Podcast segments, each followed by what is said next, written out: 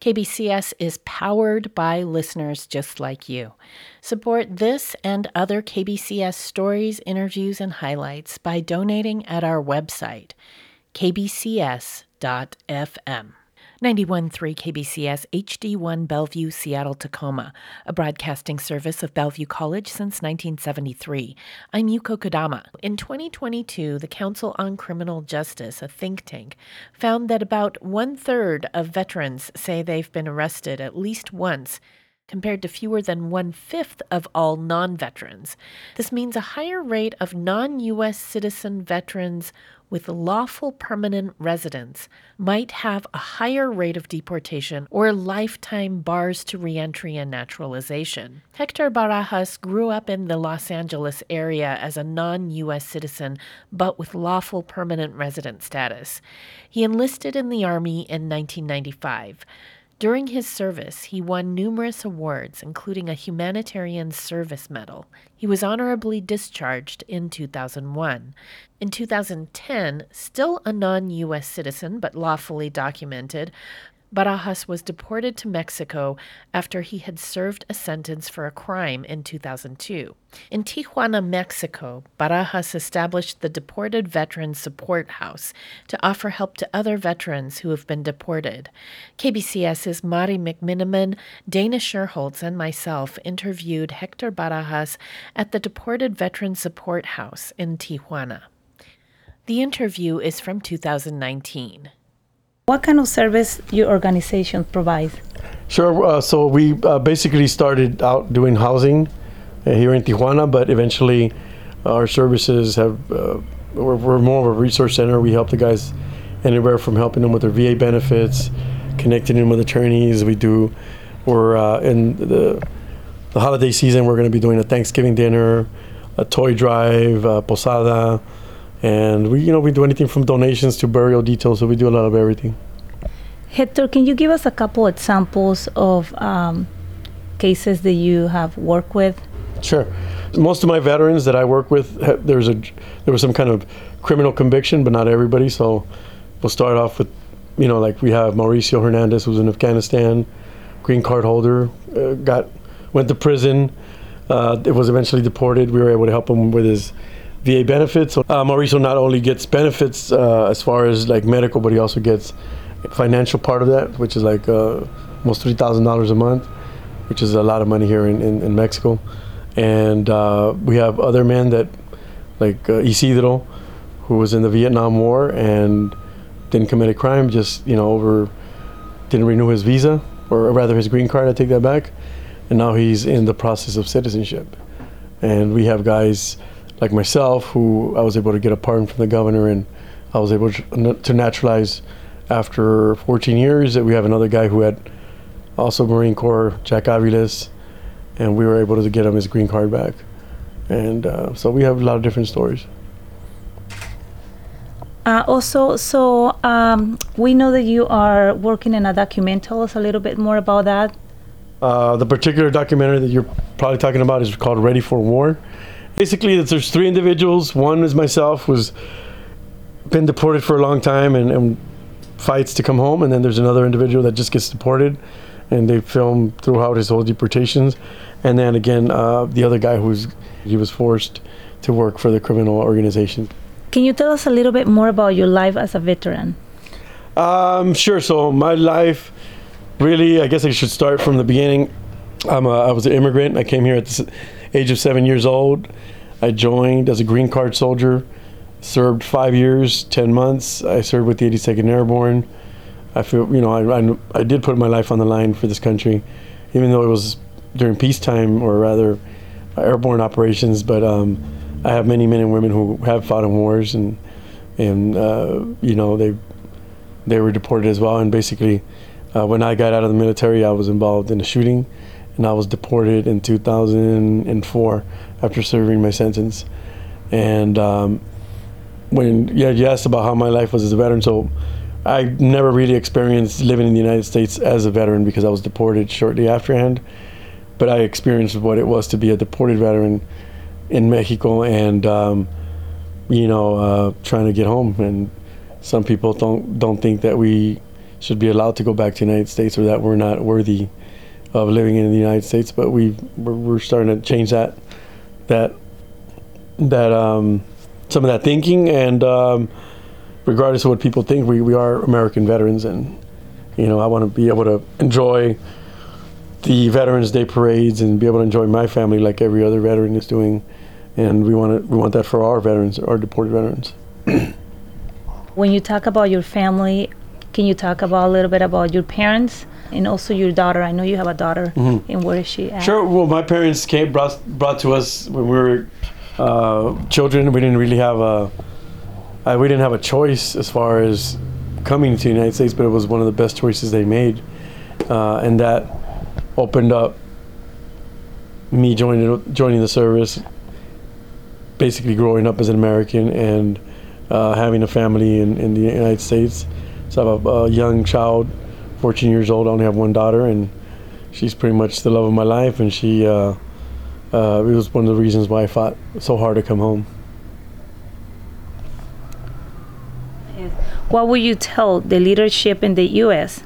that says it's okay to serve and enlist into the military without citizenship?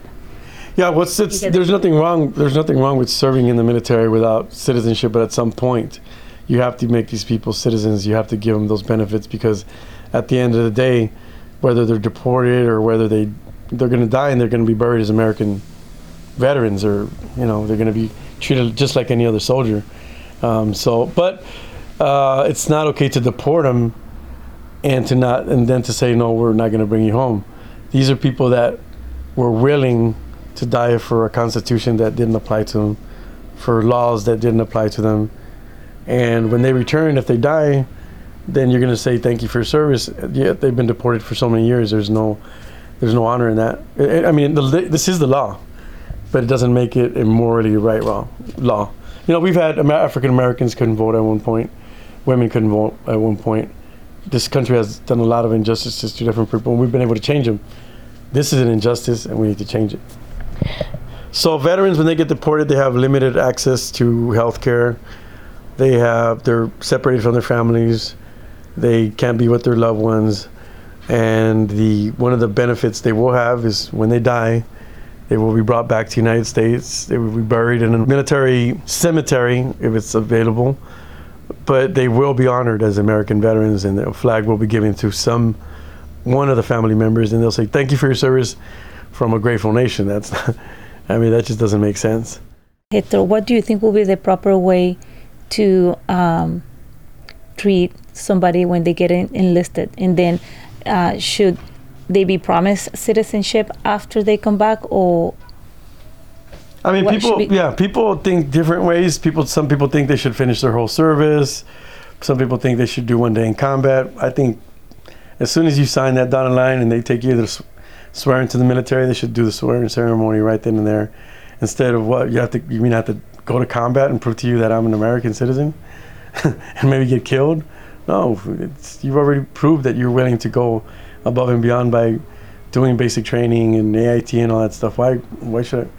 most naturalized people people that naturalize never have to lift up their finger or go fight for this country. And these people are willing to do it. Should do it way before that. I mean, that's just my opinion. Given this journey you've been on, mm. would you do it again? Every time. I don't know. I've, that's one of my questions I ask to all the guys because I've been doing interviews with them on video. It, most, most, with the exception of maybe one or two, they would do it all over again. And I'm talking about combat veterans. Uh, yeah, I would do it all over again because the military was one of the best things, one of the best decisions I did in my life. Unfortunately, I didn't do a lot of decisions while I was in or after that, where I would have not ended up in the situation. But even this whole situation made I think it made me a better person because who knows where Hector would be at right now if I hadn't been deported too, you know. So mm. Before you got this place, I mean, you've got a, a nice space here um, for your organization and for servicing other veterans that are in similar situations or, or de- other deported veterans. Tell me about how that happened. as soon as you walk in, you're just getting to see like flat American. I'm in America. You know, like you, you would think you'd be at a USO or a recruiter station, but yeah. So as soon as you there's a lot of American stuff. There's to my left over here is Yolanda's office. We work with different organizations, primarily our sister organization. I would call them Yolanda Varona, who's also my right hand woman, not right hand man. She helps me do everything. She, if it wasn't for her, I would probably wouldn't be here. She's amazing. Come over here to my office. A lot of pictures. My grandfather was in Mexican military. We, we, we recently learned, and I have this picture here. This is a picture of a gal who served in the armed forces. Her father is a deported veteran. She died in a car accident. Her dad couldn't bury her, so we had to bury her in, here in Tijuana.